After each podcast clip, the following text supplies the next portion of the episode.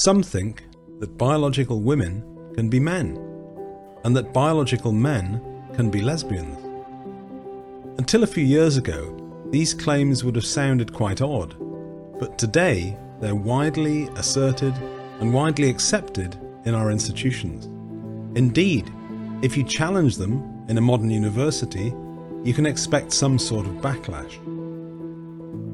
Journalists and others have had their say, but to properly scrutinise these ideas, you need a philosopher. So I'm delighted to be joined today by Dr. Kathleen Stock, a philosopher in the Western analytic tradition and the author of an important book, Material Girls Why Reality Matters for Feminism. Uh, so, Kathleen, welcome to Thanks. SDP Talk. Um, so, there's a lot in this, a lot to talk about. I want to talk about the job of philosophy first. Mm. Um, so, brewers make beer, uh, bakers make bread. What do philosophers do? Um, make mistakes Mistakes, and then talk about them. or learn from their own mistakes. Um, philosophers make theories, but they're not scientific theories. They're not designed to um, predict or explain empirical evidence in quite the same way as scientists make theories. Um, they're more theories about deep abstract issues for which there probably isn't any, certainly isn't any um, overwhelming empirical evidence one way or the other, like what is meaning, what is truth. Uh, often in analytic tradition, there there there are questions about concepts, the limits of concepts, um, and how to define happiness or justice or art, um, or what a scientific law is. So um, it's quite difficult to explain to somebody who doesn't do it. And I think that the best way of learning is probably just reading some philosophy, Or and d- or doing it. or Or- doing, or tr- yeah, or trying to do it. I don't think. I mean, it's certainly something. It asks questions that are of interest to many people, but not everybody has the capacity to answer them. I think And that's okay. I mean, it's a pretty narrow skill set. What I was looking for was really sort of looking at distinctions, because I think that's what Mm. philosophers do make distinctions between one thing and another, and Yeah. types, and organise things uh, into categories. They definitely do a lot of that. Um, maybe the distinctions they make are not ones that ordinary language makes, and then they usually need an argument about why their distinctions are more important. Or sometimes they're just kind of looking at the way language works and saying, actually, this shows us that this isn't quite like that. I mean, it sounds banal, and especially when you, in your introduction, I mean, most people don't need philosophy to tell them that men can't be lesbians. It's pretty much Well, it seems built that they into do the now. concept. Yeah, yeah, yeah. No, it, it should. Yeah, But we can go into you know, it. unfortunately, some some philosophers have monkeyed about Hmm. with uh, people's ideas there, and therefore another philosopher needs to come in and tell them that uh, don't believe the first lot. yeah, really, pretty but much. It, but it's what you aim. You, in the analytic tradition, you're aiming at rigor, and you're trying to get your Hmm. uh, thoughts ordered, and you're trying to get things in the right place, aren't you? So, uh, classification. If, if we're going to do some work on this table, it's it's got four sides, uh, you know, and it's it's got four legs. It can be a member of, the, of entities with four legs, like cats and dogs, but it's not a cat and dog. So you're Yeah. you're, you're, you're just making distinctions. Yeah, I mean, those, those yes, a lot of this is going to sound like stating the bleeding obvious, Hmm. but the the question, um, the more the more sort of traditional philosophical question about table would be like, is there, you know, is this table uh, a real independently existing object in the world, or is it a product of a, of a mind? yeah. um, in some way, like maybe it's secondary, what we call it secondary properties, like the green cover. Um, in some sense, that's produ- that sensation of green is produced in, in um, uh, with cooperation from our nervous system and our optical systems, and um, well, that's good. that- therefore there's some kind of mind-dependent quality about it. You know, so there's a lot of stuff about the mind and the world and the interface between the two. That's that's a good one to bring up actually because I am actually colourblind. Oh, are you? Yeah. So that, yeah. So you're. there you I go, think it's, classic example. It's, you know, so it is. It, yeah. So it's John Locke, it? So he its primary qualities are the tables, the Yeah. tabletops, uh, Solidity solidity or squareness or whatever it is.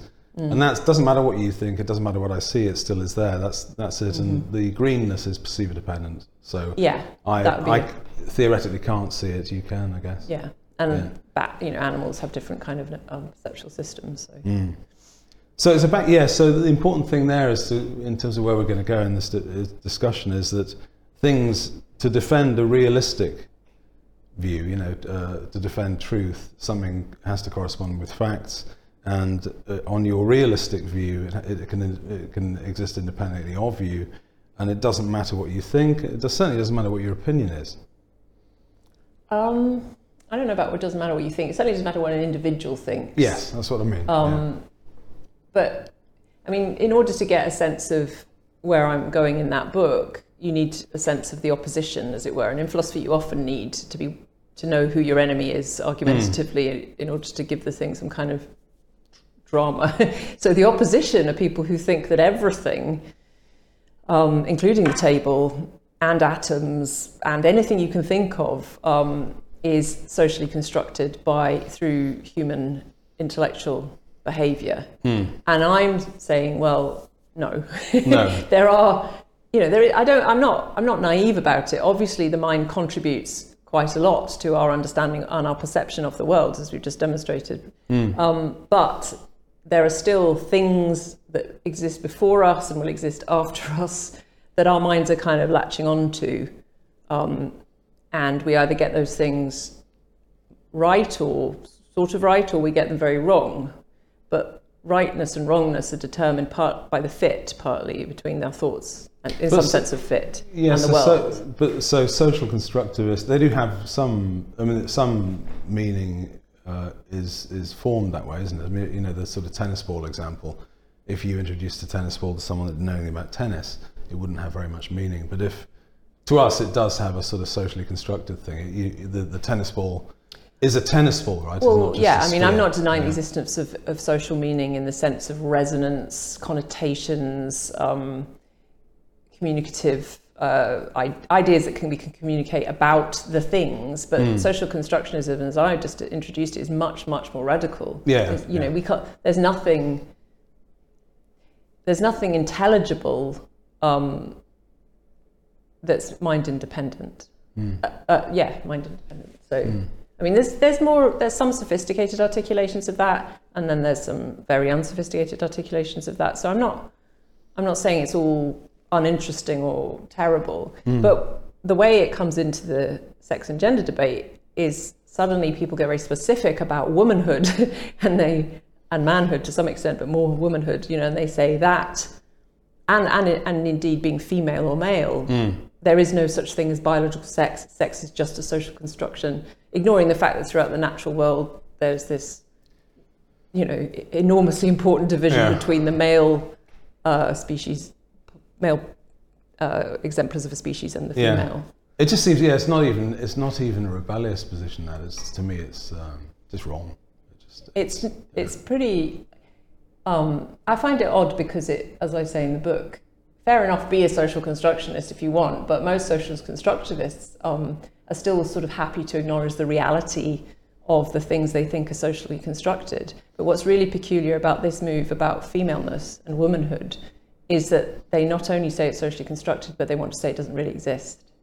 And that's and they're going too far in there. And, and actually, odd. as an intellect, there's a distinction, isn't there, between an intellectual exercise of being it's like being an ultimate um, skeptic about everything, which philosophers do a lot, Mm. and uh, you know, but then they're not skeptical about their their dinner later on No. at night, or or as Ian Hacking said, No. who wrote one of the books on. exactly. You know, he, yeah, you're not. you still get on the aeroplane. you still get on the airplane because you're fairly Yeah. certain it's going to be Yeah. and it's not social socially constructed it's physics I mean, yeah, so in that Mm. sense, these people who really, the die-hard zealots who say sex is a spectrum or it's signed at birth or whatever they mean, Mm. they're in really bad faith because they still know which people get pregnant. Yes And they still might even take precautions, you Yeah, know, of course. to stop those people getting pregnant Yeah. or want those people to get pregnant, you know. That- so that's a little bit like because in economics, uh, economists talk about uh, you know stated stated preference, don't they? And Mm. then revealed preference, which is often different. And in politics, you get this, you know, well, uh, middle class liberals profess liberalism, and uh, their stated preference in terms of where they want to live is quite different. So they we get the truth, we get the Get the reality truth through the behaviour. If you're a behaviourist about belief, then you can Yeah. say they don't really believe um, what they're saying. And in fact, you can see that in a different way because they always know which sex to pick on. Yeah, yeah, yeah, that's right. Um, I want to get into some of the ideas in the book in a sec, but I just want to, before we finish on philosophy Hmm. itself, um, how y- y- you appear to sort of be, you, you are the most prominent figure in philosophy making this point, I think. Well, there's not that many of us. No, yeah, but so why? I mean, you know, because I, how well or badly has, has British philosophy done in this? Uh, a lot of people hiding that believe yes, what you. Yes. Um, I think the thing is to try and be charitable to a lot of the British philosophers who stay away from this stuff. The philosophy involved in the enemy camp is so bad Hmm. that it would almost be beneath them to get involved with it at an abstract level. I Just, mean, just getting their hands dirty. yeah, I mean, like, why would you? Yeah. unless the political context demanded it, why would you spend a book explaining to people that there's females and males and, you know, you can't change sex, we're not clownfish, you know, that sort of thing? I mean, it just seems uh, very uh, uninteresting work to the Yeah. average philosopher.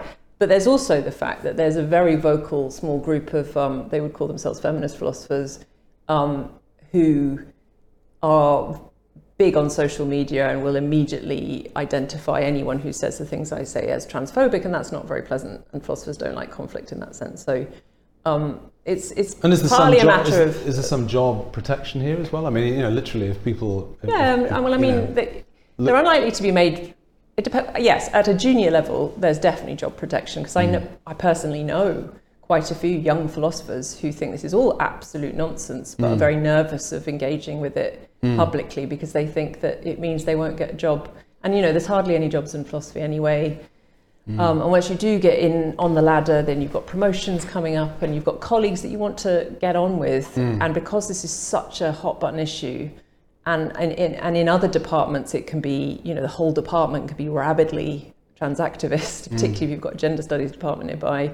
It just makes your life difficult when most people don't want their lives to be difficult. Yeah, I can see that. I, I, it's it's disappointing. I mean, there's one other sort of charge, a much broader one, which which people have made, uh, which is that you know philosophy at, at any age just um, represents the going political view, the going social view, and you know, so it's, uh, there's no on that account. That's there's no there's no there's no, that. there's no real progress. Mean, there's no real. Uh, attempt to, to get at the truth in inverted commas you just it changes like the fashion in hats Well, That's- I think very it's true of some philosophers, and particularly um, given the system which encourages you to, well, forces you to publish Hmm. every year.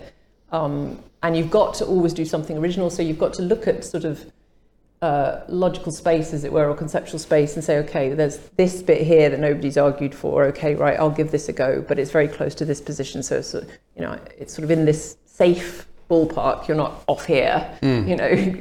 So trying to bring down the whole edifice. Yeah. So you're tinkering around yeah with existing views, and you can get an article out of it in a good journal. Well, that's a tick for your CV. I mean, it's Yeah. very. It's not. We're not talking yeah sitting around in the in the uh, agora Yes, you know, yeah, we haven't yeah, anymore.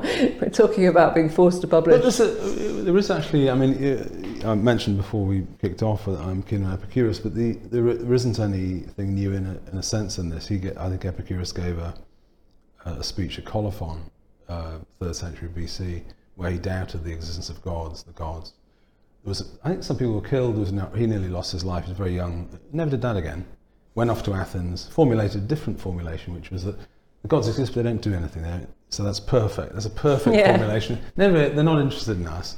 So, Yeah, but- so I don't, I don't genuinely believe he believed that. Well, there's bits in David Hume where you can see that he's he's definitely trying to temper his atheism for the Yes. audience. I mean, you see it all the time. Yeah. But what you see these days, I mean, maybe this was always thus, is people basically, especially in, I see it specifically in political philosophy and specifically in gender studies and feminist uh, philosophy, they're basically taking the conclusion that Tumblr has produced or, hmm. you know, or their students have produced, hmm. um, i.e. trans women or women, for instance, taking that and as their starting point and going, okay, now what complicated metaphysical apparatus can I bring in to show this is true? Hmm. But the, met- the, the impetus is just nakedly to get the right answer, the Yeah. socially acceptable answer see, that will get them some kudos. But in, it's not, yes, so not just in this academic discipline. All academic dis- disciplines, dredging, p hacking happens.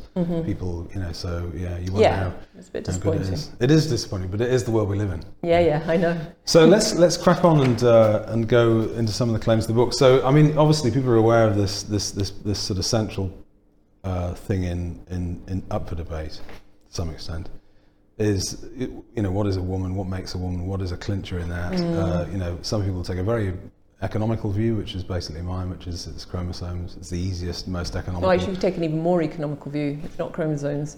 yeah, because um, you know there are males and females plants that don't have our chromosomes. It's uh, it's being on a developmental pathway to produce large gametes or small yeah. gametes. but we, yeah. In our case, you have three. Yeah, you could, you could, you, you have, you, you outline them in the book three different approaches to that. But anyway, it is an ultra economical way, and, Mm-hmm. and I, I realise you've got intersex people as well, but that's one way. And then the another way that, that is popular now is to say that it's all about gender identity, whatever that is. And I find it, for a start, I, I genuinely find it hard to get across the concept. Mm. Um, many people wouldn't have it wouldn't have occurred to them where they have a gender identity. Mm-hmm.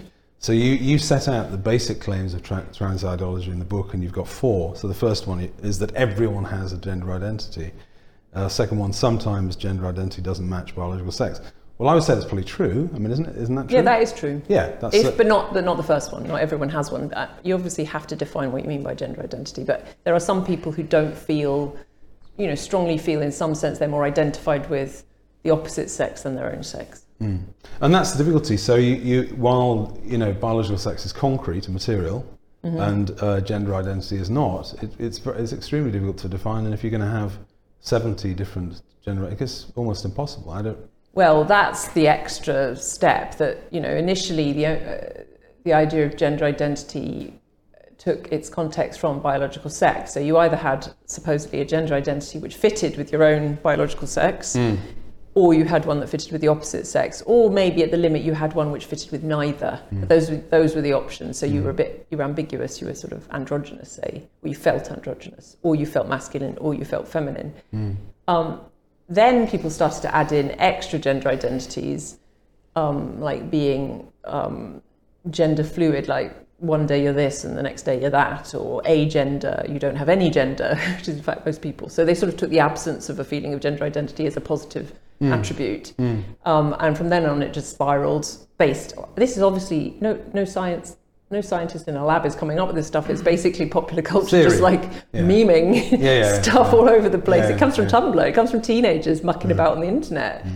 But um, But it does come we're at from- this very weird moment where people are taking that and putting it into university policies. Yeah, yeah, yeah. and, and it's it's it's astonishing how how uh, you know I, it reinforces the view that uh, one of the most important words in the English language is no. yes. And they don't, they, you know, institutions and other people seem to uh, be unable to do Yeah, this. we don't have that. But it's still, I found it an extremely difficult concept. Uh, Mm. and it, partly, as you say, the, the, on the biological side, it's, uh, it's, it's reasonably stable, isn't it? It's a stable. well, it's definitely stability. stable. It's, So you- it doesn't change. Yeah, so, you, so that's there. And on the other side, it can fluctuate and it's very, very hard to define. And it's particularly hard to define without having recourse to quite old fashioned stereotypes, right?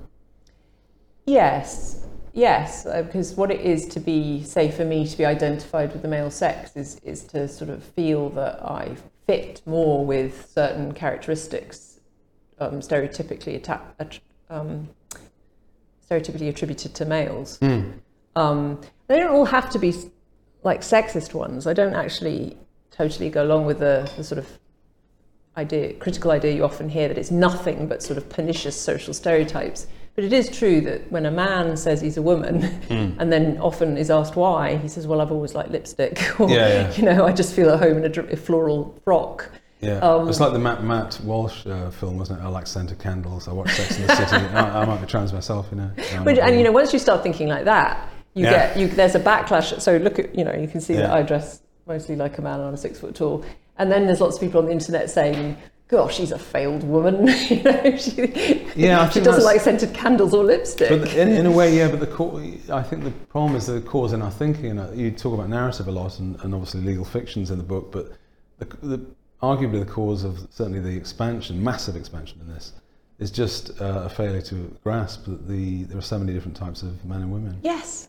And include there are types of men that have surgery to give themselves breasts. Mm. Mm. you know, there are types of men that cut their own pen- get their mm. penises cut off and take hormones that give them uh, the appearance of female secondary sex characteristics. And there are men who don't do any of those things but have um, a fetish that gives them an erection when they put on a dress. And you know, we're not. There's been a big sort of taboo about saying those things. But there are many ways to be a man and there are many ways to be a woman, but you can't actually change. You can't. No, but it's you know what I was getting at is that if we had a if we were more liberal in our definitions that, uh, of of, of femininity and masculinity, if we accepted there are tomboys, and it's although I you know, don't know they- that we, there's some we should you know we don't have to accept like extremely harmful No, not- not male all. associated behaviour or female associated behaviour. But yes, absolutely, but- we can be more relaxed about the ways in which you can be a man. Um, then arguably, especially for younger people who are feeling confused about this, they wouldn't feel the pressure to put themselves. Yeah, in one box or the other. Yeah. Um, I mean, you're, you're immediately prior to you getting involved with this, you were looking at uh, uh, legal fictions, weren't you? Sorry, uh, uh, fictions generally. Fictions. Fiction generally. Yes, yeah. so that was my specialty. Yeah. So one, one, one. I've never, I've never read this, but I, uh, I I'm always interested in metaphor. You know, because because metaphor is um, is is not literally true, but it does in terms of meaning. It does heavier lifting quite often than literal Hmm. truth. So has anyone, has any uh, trans theorist used that as an example of something that which does provide meaning? It's not literally true, but it's but metaphor. We use metaphor all the time, and it does massive uh, work Um, on meaning.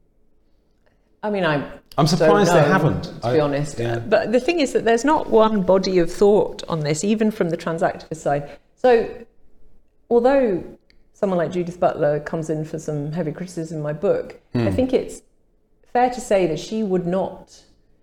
Um, she thinks things should be more fluid. She, she, you know, she's someone who thinks there sh- that gender should be more fluid. She thinks it should be so fluid that we should get to get rid of the categories of men and women all, altogether because she thinks of those as constraining. But she, um, I don't think that she would. I don't know for sure, but this idea, you know, the very literal idea of a man trapped in a woman's body, hmm. I don't think hmm. that's something that she would think was literally true.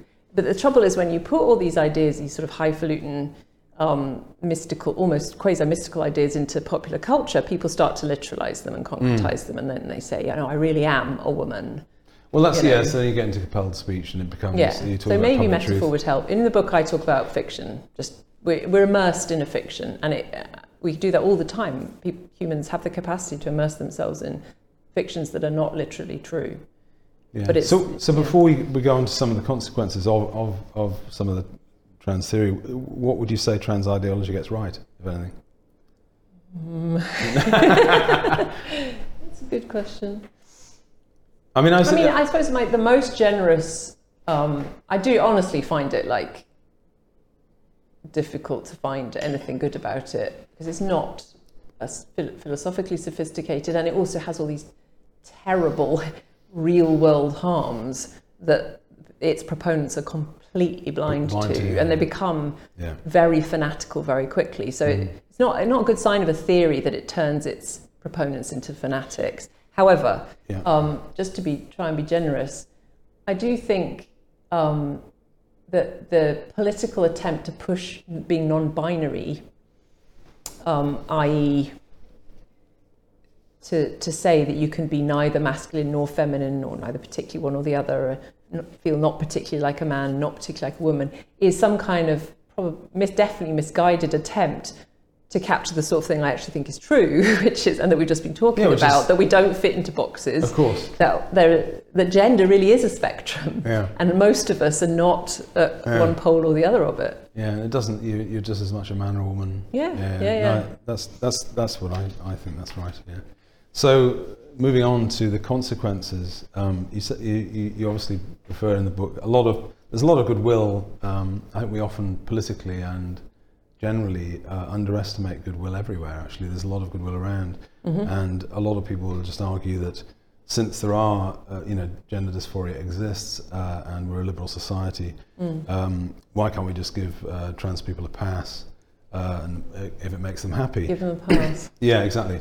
Well, that's how, how Ben Cobley would describe it. On lots of lots of um, other areas of you know of um, uh, radical activism, that people are happy and they'll agitate, and and and they're, they're they're they're happy when you say, okay, I'll give in. You can just have it. But, but, but can I just clarify, like, what we're not even clear what giving them a pass means. Get, give them what they want. Yeah, well, I mean, even if we just so that that could be a range of things. That could be accept me as the woman I am, if it's a man, Mm. or um, let me on the sports team, or let me in the bathroom, or let me in the in the rape crisis shelter or the prison or whatever.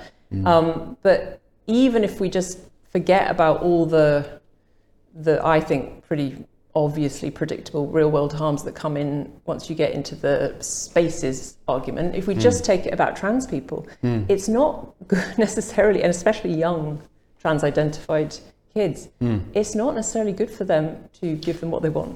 Oh, totally. Yeah, no, I agree. I'm, I'm actually just saying that the, I think one of the causes of uh, the, because you've got to ask the question why any ideology washes over institutions to the extent it has, and it has. So why has it happened? And I think it's goodwill. I think a lot, a lot of the time, goodwill, cow- you could say cowardice or whatever, but a lot of the time it's, well, you know, we want to be nice, so let's be nice. I think it's definitely goodwill, but we also, those people need to scrutinise why they feel this particular goodwill in this area, but not necessarily in other areas. To, or to other people.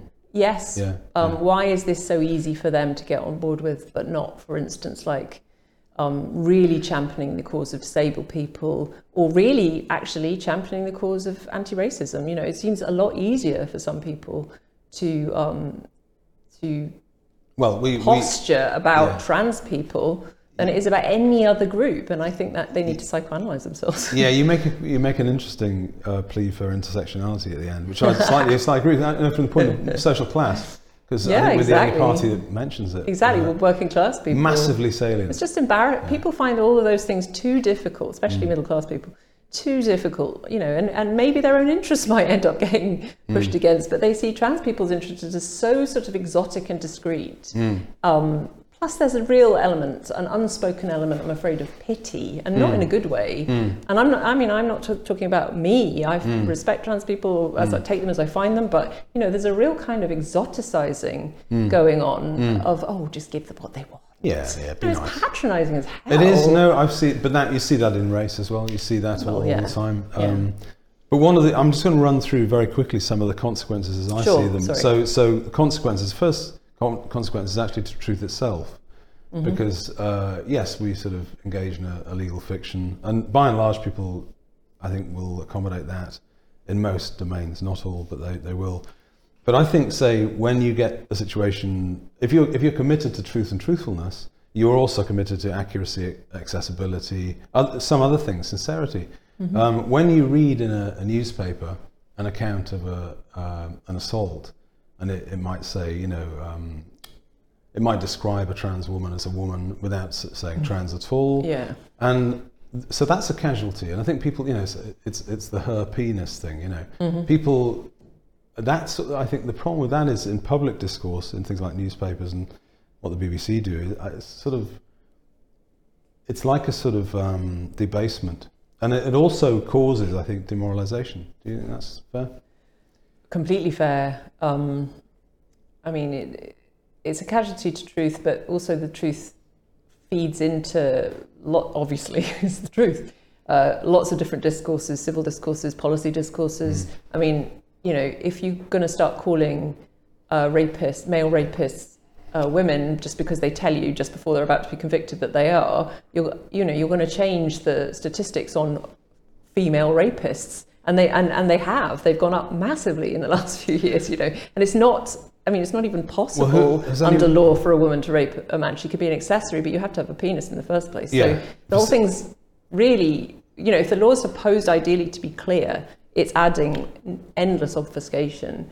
And um, if you care about getting accurate information about um, different behavioral patterns between the sexes, which do exist, then you're going to lose them. So, and, and it's a massive casualty though, because and, and the point that Alice Sullivan's made is that you can't actually do what, what she does on quantitative social No. science. Cannot be done. No, it's just if you mess with, with the figures, it's, it's gone. I mean, the same issue uh, is uh, faces research on lesbians, I mean, there just is no robust, hardly any robust data on lesbians mm. anymore, mm. because they're always being put into some other group for a start. It's not mm. even a. This has got nothing to do with transactivism. It's like lesbians and gay men are always put together as a group, as if there aren't any interesting differences between the behaviours of lesbians and gay men. I mean, there clearly are. Or it's lesbians and bisexual women. And, and at the moment, the, the category of bisexual women is going up like that because it's a trend at the moment. that- for, so, you know, it's gone up tens of percents. But most of those women won't sleep with women. So actually, the category is just becoming Well, that- expanded to the point of Well, meaninglessness. We're back in. We're back into stated preferences and revealed Yes, preferences. yes. Um, I mean, and it is tricky because obviously it's hard for researchers to get at people's real preferences about sexuality, particularly when lots of people confuse themselves about their own sexuality or don't want to say. Hmm. But we don't need to make it harder than it already is by including males who say they're lesbians Hmm. in the group. I mean, that just makes a nonsense of it. So another, I no, I totally agree with that. I, I, another casualty, I think, is is um, which obviously hit the news in Canada a few a few years ago. Uh, compelled speech. You know, now again, goodwill. Most people will will want to be friendly and will agree with it, but it's it's when it's when it's insisted on and if it's a, Yeah. a, a rights violation not to do so, uh, I have a problem with Yeah. that. I agree. And the atmosphere in in many institutions at the moment, and particularly universities, but not just universities, is it's impossible not. Uh, it's almost impossible not to go along with um, what is being demanded of you because the, it's it, it's in so many policy documents. It's in websites. It's it's reinforced by these um, holy Stonewall days. Um, there's just this massive manipulative attempt to get you to agree that the person in front of you that you know is not a woman is a woman and that you must call her she and you must say woman and you must watch what you say on a range of issues in case you offend them. And some of these um, university policies have things like, um, you know, if a person tells you, you, you that they're a woman, you have to believe them. It's not even to say well, That's you, that's that's it's totally Soviet. I mean, that's Orwellian. Totally, Yeah, yeah, we're full, yeah. full Orwellian now. I know. public truth. And it says something truth. like there's one in I think it was the University of Leeds. that It said something like, "Think of the person as being the gender they tell you they are." So this is not even about what you say. It's My- like telling you how to think. Yeah, we're getting into mind control. Very worrying. Yeah. Um, so another, but a sort of more concrete thing, I guess, or a very concrete thing, is actually the rights that are accrued uh, by the legislation which attaches to some of this stuff. And then you're in just proper contestation, political contestation. I always say economics is, is about what you can make, and politics is about what you get. Now, who, who gets what? And uh, the odd thing is that this is, uh, you know, a lot of interests, women's interests in particular, have not. I don't think the people that originally s- set out on this journey really thought very carefully about. There's a trade-off. You know, what is going to happen? What are the think that's consequences? fair. Yeah, yeah. And, I and mean, I it's- actually know somebody uh, Who was- vaguely who was at the founding of the Yogyakarta Principles, and he says, "No, I didn't think about it at all." no, it just and then it just went mad. Oh, well- but then it has to. But then the clash with reality, the sort of reckoning, uh, does happen eventually. And um, uh, you know, it's like Scotland. You know, put a double rapist into a, women's prison, and then it, it just flips, and people say, no, we're not having that. But actually, the, the, the probably the mainstream position was against that all along. That's the difficulty. Yes, but there is still.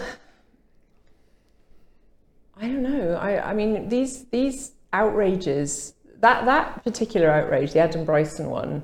Um, so being a male rapist put in a women's prison, and he's not the first. I mean, Well, that, that was just the one the public noticed, but there's actually lots of others. Well, you make a point actually, just on although absolute numbers are very much smaller. You make a point. I don't know what the, the exact percentage is, but the number the uh, the number of uh, convicts that are trans women, for instance, Hmm.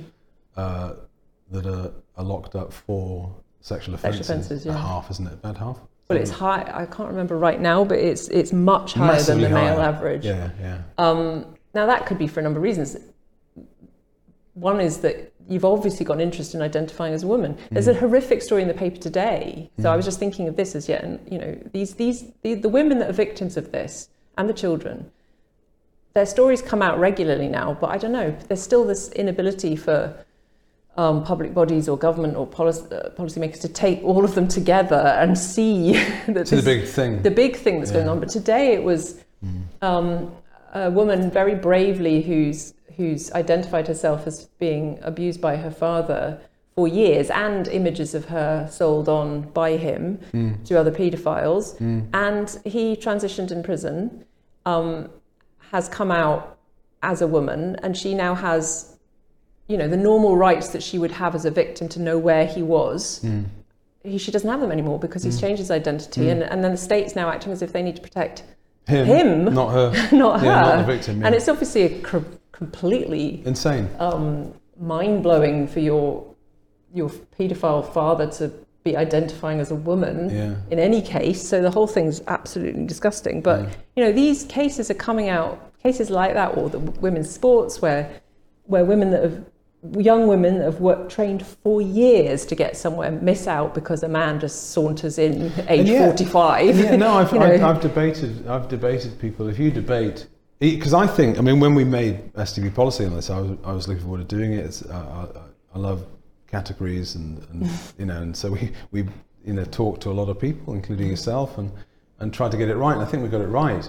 But I think things like sport is, is, is a basic easy win. But it, it, when I debate it with people, particularly young people, a lot of young women actually will Mm. debate it with me yeah yeah yeah and just not see it and say it doesn't matter. So, you know, have uh, safety is the easiest thing. I mean, I actually spoke to a, a, a student sports rep at a, one of the Blake Glass universities, and I said, "We, you know, so what, what is your policy on, on trans rugby players?" She was a rugby player herself. Oh, we don't, we don't have one. They can just play. Wait, are any of them playing? She said, well, no. But when that happens, do you realise? You know, do you have to have someone maimed? This is going to happen. do you Oh, think we- something magical is going to happen and Yeah. they're suddenly going to lose half their body weight Yeah, and it wasn't, and it wasn't. It's just like let's pretend it's not there. I I'm really know. not engaged with it. very Magical seriously. And thinking. this is a you know a very intelligent person. yeah I doesn't know really get it. well And in fact, intelligent I know it doesn't always coincide with wisdom, but, Oh. it, but it was no, it was, it was sort of scary. And I thought, what will it take? I mean, my, my hunch is that unfortunately it'll have to take. I mean, it's like the tennis has been on now this weekend. You know, you, it'll have to take, you know, some some man, man beating uh, Emma Raducanu in the singles final, and then and then people say, well, it's not fair. You know, they can see it's not fair. Uh, but you won't have any yes, female. I mean, yeah, maybe.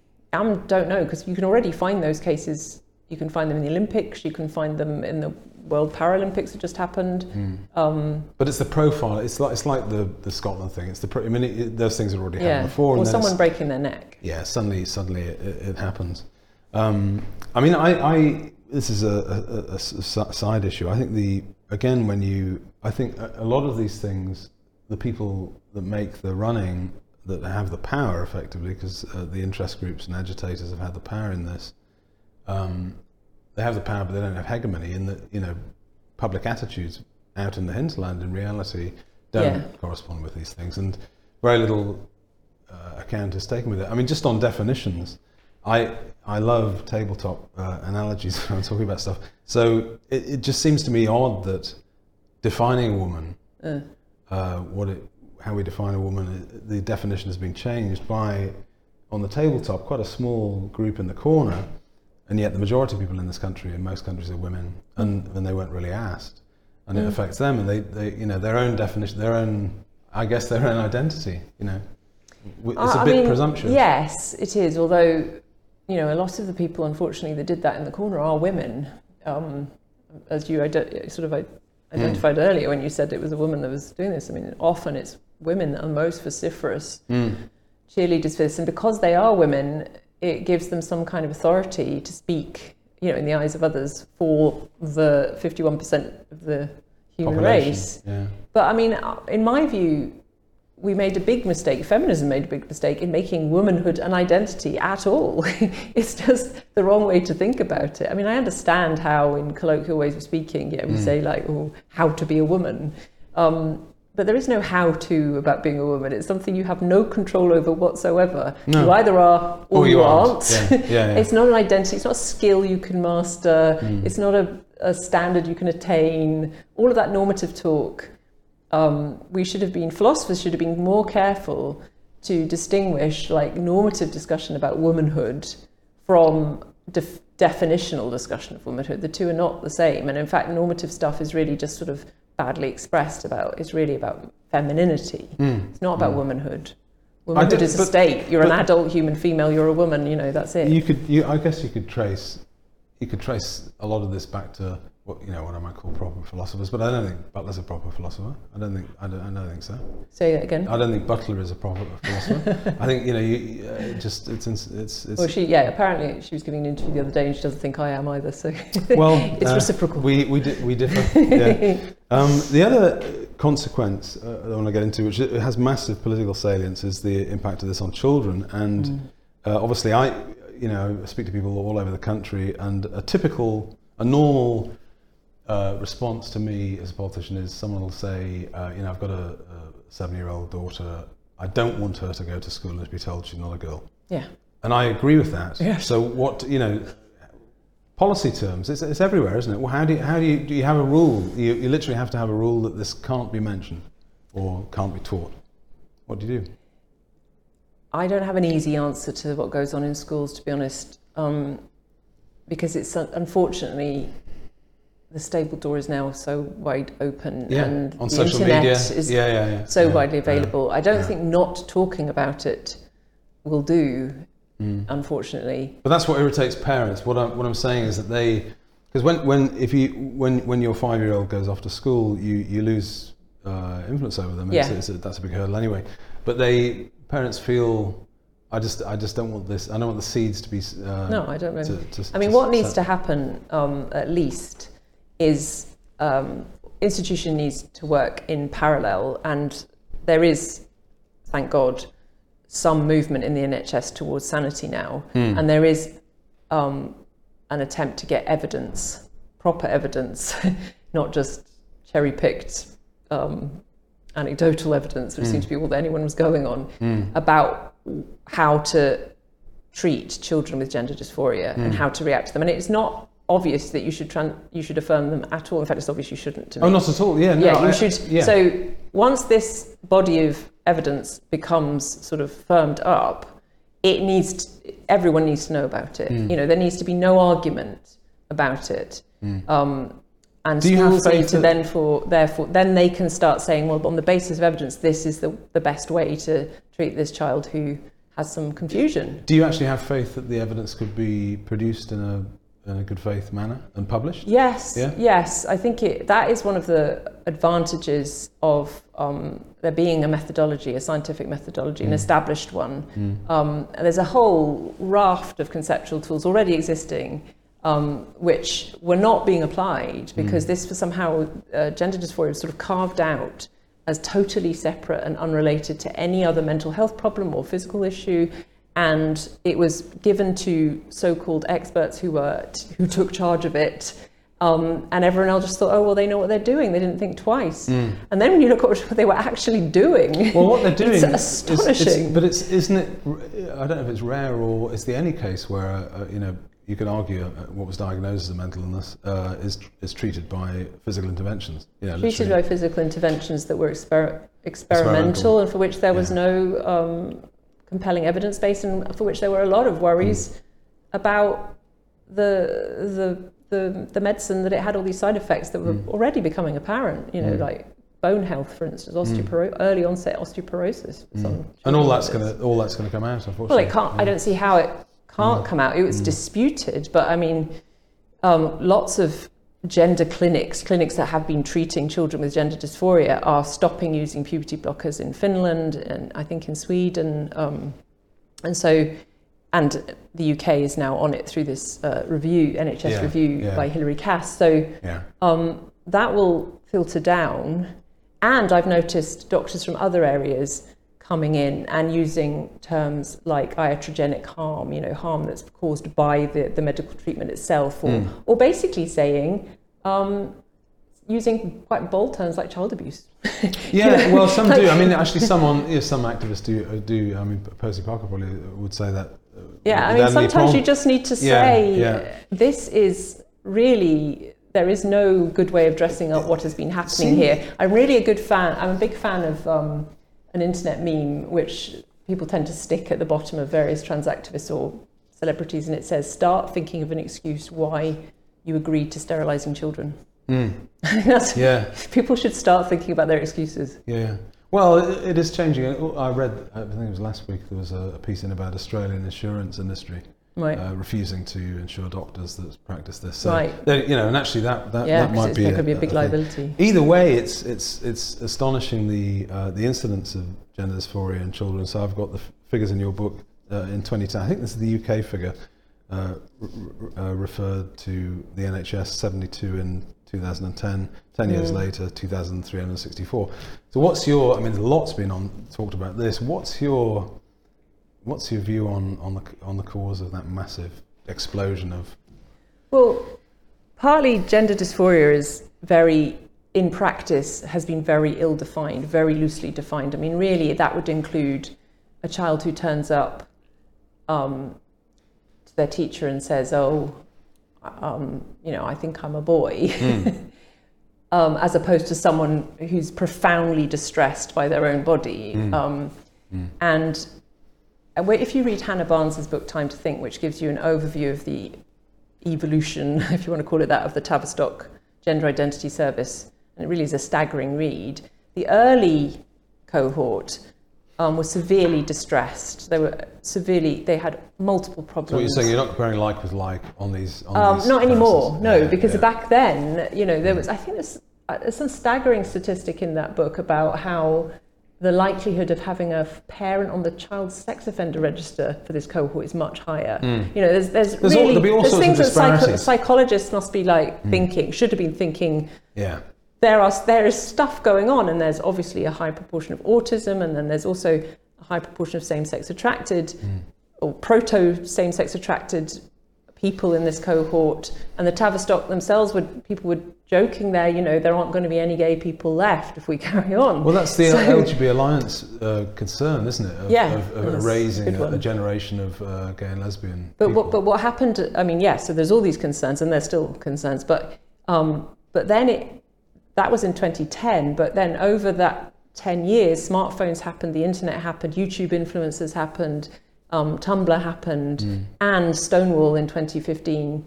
Um, following other organisations like Gendered Intelligence, who already had um, quite a lot of influence on youth culture, as it were, Mm. um, all got on board with this trans train idea, and it became cool. Mm. And so now you c- it is social contagion. A Mm. large a large amount of it is social contagion. And teachers will say, "Oh, there's when there's friends, no trans-identified chil- Yeah. children in this one classroom, and then there, then there's one, and then there's three, and then there's Friends seven, will you all- know, yeah, yeah. and then half of them are." I can see that. I think the. I mean, what I would say, if you step back from the whole thing and you say, well, I think it's partly the cause of, of, of what, particularly what sort of Catholic theorists like Patrick Deneen talk about, which is the the, the uh, current absence or the removal of, of of boundaries and rootedness. And you know, people, it's funny. I mentioned rootedness the other day at a party, and someone said that's a terrible idea. You know, you must be far right. You must be something. oh well, no, just you're talking about community, really. You're talking about Right. you know just knowing the, the point that Deneen would make um, is that you know, a long time ago, someone would, would know that they were working class from the northeast, a Newcastle United fan, Roman Catholic, and a lot of other things. And so they, their sense of their identity was there were back, very, very strong boundaries. They knew, in other, to put it crudely, they knew who they were. And now that the, a lot of the boundaries have been removed, and we don't really know who we are, and, it's, and we're saying kid, to kids, "Oh, you decide. You, it's up to you." You know, and and the thinking is that if you if you apply some reasonable boundaries, like like religion. I mean, I'm I'm not a religious believer myself, but religion used to have the, the pur- one of the purposes was to, to to to provide a boundary that you can kick against later. And was very mm. healthy for people to say, "Oh, I, actually, I'm deciding in my teens I'm not that." But there is a sense. I don't know if you agree. There is a sense that, that very very young people are, just are just not given the boundaries they were, so they don't know they're a boy or a girl. It really I is don't up to know them. about that, to be honest. I mean, I, it's a separate. I'm not. Mm. I'd have to agree with you on two points, which is one that they don't have the boundaries they used to, and that that was feeding into this phenomenon. And I agree with you. Obviously, parenting styles have changed. Mm. Obviously, they have. But what my impression is more. Um, well, firstly, I'm aware, for instance, that um, amongst my lesbian friends of my generation, lots and lots of them ident- identified as boys. You know, it's not it's not a new thing. What's new is our response to it.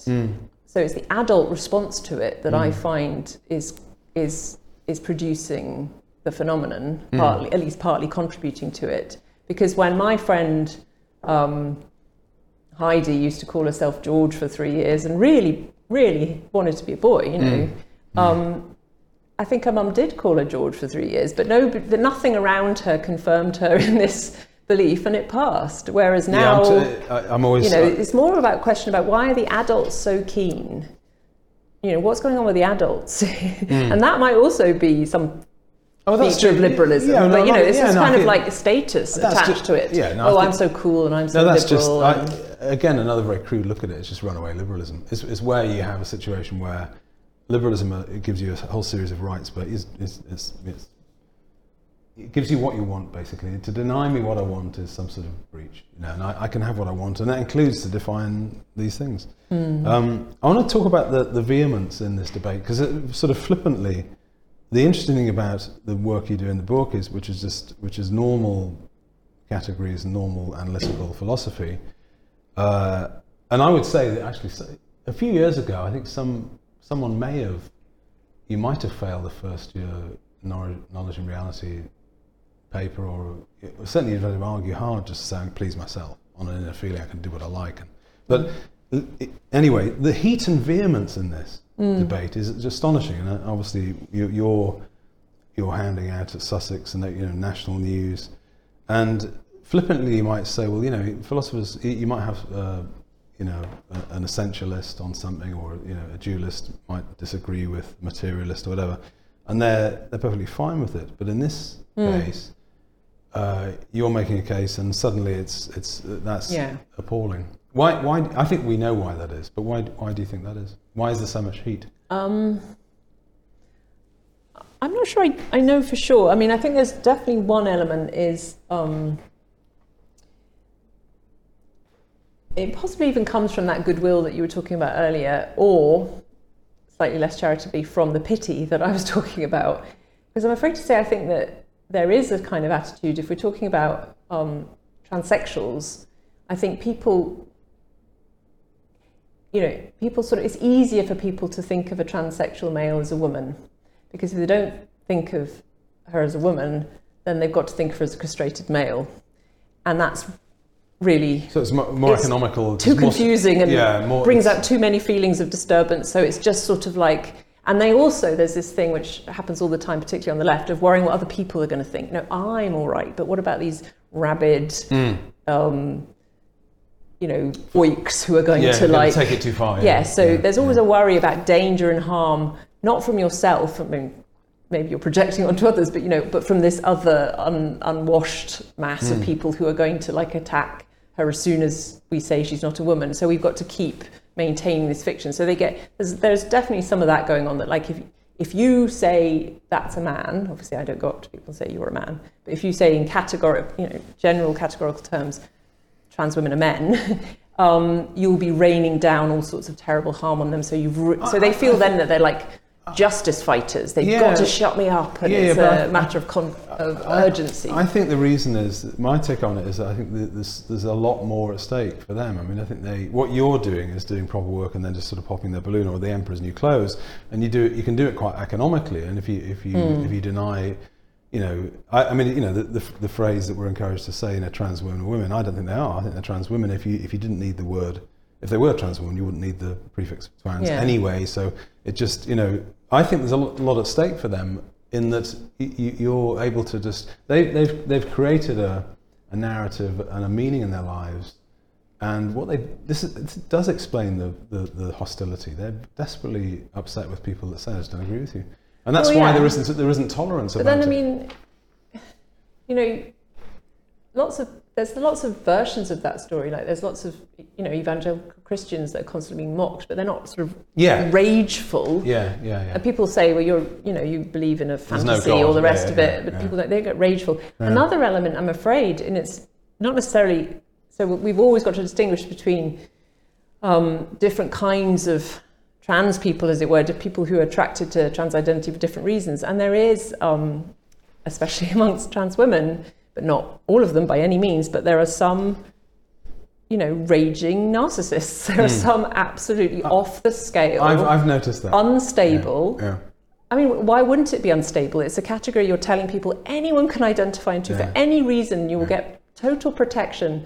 You know, you if Yeah. you go to jail, you can choose your prison. yeah. Once you come out of jail, your your red, records are expunged.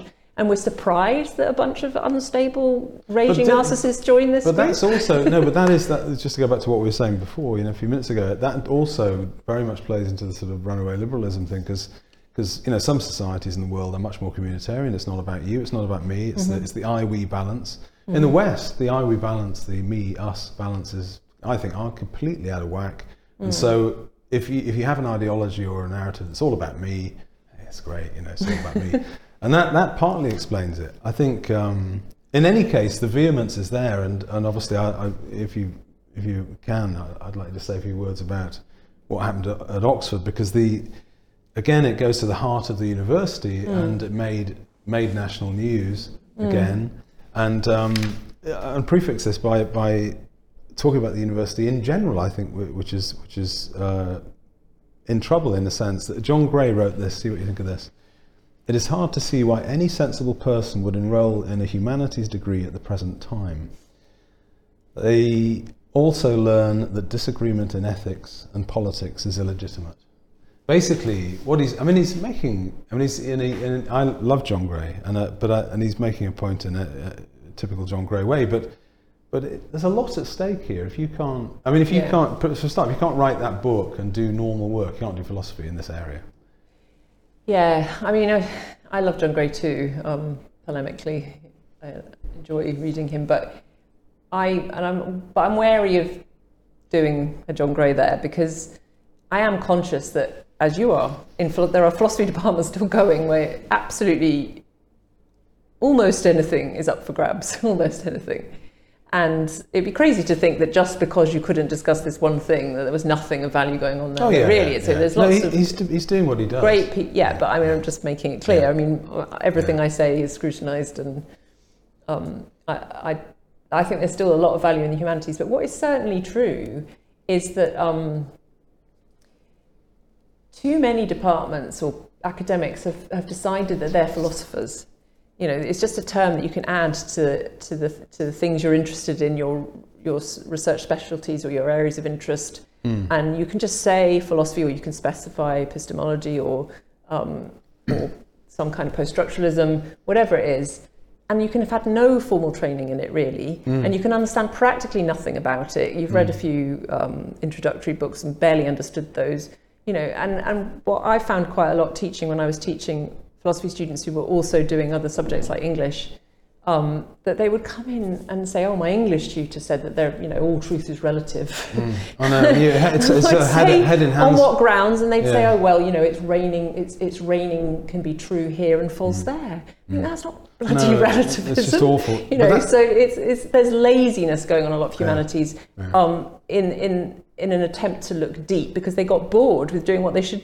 What I think is absolutely fascinating, which is analysing literary text. You Mm. know, endlessly rich literary text, but people have got bored with that and they want something a bit more kind of groovy and Mm. sexy for themselves, and they are hollowing out the, the philosophical method and discipline. But a trained philosopher, that's the irritating thing for a trained philosopher, is they would see, you'd see the flaws, you know, it just doesn't follow what they're seeing, and you have to, Yeah. then to, to um, debate them, you have to educate them at the same time. yeah, which is a exactly. Complete And pain. quite often they Yeah. turn up to my talks because I talks would be on literature, quite often, or fiction, and Mm. and they just sit there with this sort of sneering scowl on their face, and then their question would be like, "Why are you doing this at all? This isn't interesting." it was like, "Well, it's interesting to me, mate. You know, I mean." Mm. Yeah. That's not really a question that even Mm. in philosophy we, we don't ask that sort of question. We ask targeted, Yeah, but, in- specific but objections. sense, uh, but, but philosophy, I mean, there's a sense where philosophy, in a sense, it do, some philosophers don't, don't care, do they? I mean, what, what, what someone says, you know, this is why you talked earlier about non-engagement with non-philosophy. You Hmm. know, some the, the joke. What was it? The, the, the one of the jokes. You know, when 1950s Oxford philosophy was very insular, and uh, I think a, a tutor, a, a philosophy tutor from Glasgow came down to speak, and they're having a uh, a meal afterwards, and the, the Glasgow philosopher said, "I hope you don't think bad of us in, in Glasgow." I said, "No, no, we don't think of you at all." And that's the that's the sort of you know you can, yeah it is it's very funny Yeah. but, but you know there is I suppose you could do that but Oxford I mean how what was it because how it was reported I mean, it was on the front page of a few, ma- It was, on the front page Was it that big a deal, or was could, or would you? And do you think Oxford did you Well, I was surprised, obviously, to see myself on the front cover of two newspapers, but Mm. um, I think It just went. It, I mean, also because I watched it and you Mm. were pretty well received inside. Yeah, I was. I didn't know how it was going to be received. Um, that's I'd done one at Cambridge not that long beforehand, and that was very tense and Mm. unpleasant experience, basically, and a big Mm. protest outside, and also lots of hostility in the chamber. Um, and I was expecting that again. Um, and then there was a cheer as I went in. Yeah, I didn't see it Sorry, at all. I, yeah, I heard the noise outside. And actually, when the protester glued uh, her, herself Yeah. um, I don't know what her pronouns are, uh, to the floor, um, they would. There was a quite a lot of hostility towards her. I mean, they cut it out of the actual filming, but there was a Hmm. lot of like, "Come on, get her off," Yeah, you know, that yeah. sort of thing. No, so you, do you, are you optimistic about that as a time tide turning a bit on Well, that? Well, I like yes, 'Cause in people the are sense paying that, for an that it was mo- it was interesting. It's mostly male audience, and I Mm. think actually the pushback's going to come from men. And Mm. uh, like I said, a lot of women are invested in this, and men seem to be able, um, for whatever reasons, I don't, you know, you want to analyse those, but to, to say this is bollocks. Mm. and actually, I'm all for it. You know, just just say it because Well, we I need d- to get rid of this. This no, is I have, really. to, I have debated. I debated it recently with someone, and they, they said I shouldn't be really having a view because I was a man. But anyway, no, I, no, no. I think that's I'm complete nonsense. having a view on this. No, I think you can. Well, no, but it's to. It, well, I, I'm married. I have a sister. Uh, you know, have a goddaughter. I, uh, we've, everyone, everyone is, is linked in it. Um, I, I had a similar experience. Not, not it wasn't quite the scale of yours, but it was a bizarre experience at York in September last year. I went to speak about to give a, a talk about trade policy and tariffs. You know, Mm-hmm. a quite technical talk, uh, and the LGBT York group had, uh, had, had found out that I was speaking, and that I was a transphobe and a racist apparently because I want lower immigration. So that's uh, a problem. So they tried to get the and to, to York's credit, they made sure that the talk went ahead. It did, and you could hear people shouting outside. Right. But I had to get you know someone to stop people throwing milkshakes at me, and nothing happened Right. really. I wasn't particularly, but it was weird. I, but I wrote to the VC after that because what I, what was unfair about it was that I was made to agree to a fourteen thousand. I didn't read it all, but a fourteen thousand word pledge of what I would say, and I wouldn't say any this, and I wouldn't say Oh, any that. right. You know, so in order to you know, this is their code And to, to turn maybe up. people that are risk assessment or Yeah, something. yeah. So, th- and I agreed to that, and, and I, I- you know, I don't know if, if, if criticizing a bilateral trade agreement with Japan was transphobic. I, I have no idea. But it, anyway, I, I was uh, so I wasn't going to even talk about those things. Yeah. But but they made me agree with that, and then I wrote to the VC and said, "What you but you, what you allowed the LGBT group to do, the union do, and they put it on the union was was defame me." Totally defame you. Yeah. And and I said I wanted them in the room because if they're in the room, I could have explained the history of the SDP and and you know the uh, Well, Sexual want to be in Offences the Act. No, but they don't want to be in the room. But they, they would have been they would have learned something about uh, They wouldn't, what though. Roy Jenkins They did. really would. They weren't prepared. They would have been listening. No, no. And the whole point is not to listen. Nothing about this is, is about education. No, no. it's about posturing on the internet to their pals. Mm. And also, and sometimes it's about avoiding criticism from their pals. I mean, in your case, I think they really had to go out their way to find that you were coming. And But there was you know, double standards. The VC was scared. Oh, no, I can he, see that he treated me differently. yeah, yeah, them. I can see that. I mean, I don't disagree with you. Yeah. Um, but in my case, it's almost like when I arrive, they're like, "Oh, we've got to do something." You know, if we don't do something, we're in trouble. so there's a sort of extra pressure. But yeah, I mean, it's it, universities. You should you should be having to sign that thing. And It's ridiculous. I actually have never signed one of those things. They no, no one's ever asked me even. But sometimes if you don't, then they say you're not. I mean, they had three Yeah. members of staff watching me. It was uh, it was uh, it was Well, it'll be interesting ridiculous. to see what the um, the new know what happens when the higher education bill is properly Yeah. in place because I don't Mm. know you know if, if it will just take one speaker to go to Ofsted uh, sorry what they called Office for Students Mm. um, I don't know I don't know what where they stand on that but you know there will be precedents set for universities and practice will spread as it always does quite quickly so Mm. Mm. it'll be interesting to see how they handle that sort of thing Let's hope. Let's hope. Um, you you have a final chapter in the book about solutions uh, and less stereotypical view. I think I agree with that certainly. Uh, less dilution because you talk about the dilution of, of definitions. Don't you? There are so many. We, we we don't know what we're talking about. Yeah, of Um, course. Half of issue. this is about people at cross purposes. I mean, one of the one of the questions I got at Oxford, I thought was pretty telling because it was a woman that clearly had only ever heard about me secondhand and heard about this debate secondhand Mm. and then had listened to us discussing it Mm. and said, "Why are you so controversial? I don't, you no know, one- I, I don't, I didn't know much about this beforehand, and now I'm really struggling to see why." Yeah, what the problem is. so yeah, and it's yeah, because people don't engage the arguments directly; they Yeah. just hear Yeah. Um, very confused concepts being used and a lot of uh, hyperbole thrown in. Yeah. That's uh, unfortunately that's the level of social media and, and Yeah. contagion. Yeah. Uh, you also say more intersectionality, which I, on certainly on class, I totally agree with you. Um, and the final one is more more data, less theory, more data. That's happening now. I mean, it's maybe not happening as fast as it should, and I think there's still some real structural impediments in academia because you like you can't do research on women or lesbians Mm. um, without making it a self-identified category. But, for instance, um, uh, data um, collecting agencies seem to be more aware that they have to look for sex as well as Mm. whatever else they want to add. Or, or you can't know anything. That's Say the again? problem. Or you can't know anything. Or you can't You're know finding anything. I mean, anything. having said that, I went to my doctor's website the other day and it was like sex, male, female, other. Mm, It's like, mm. okay. It's everywhere. well, listen, Kathleen, it's been wonderful finally to speak to you. And um, obviously, if you haven't got the book, I'd urge everyone to read it. And uh, you've Yeah. you've um, given us all a, a service by writing it. Thank you Well, very thank much. you. Thanks for having me. Thank you.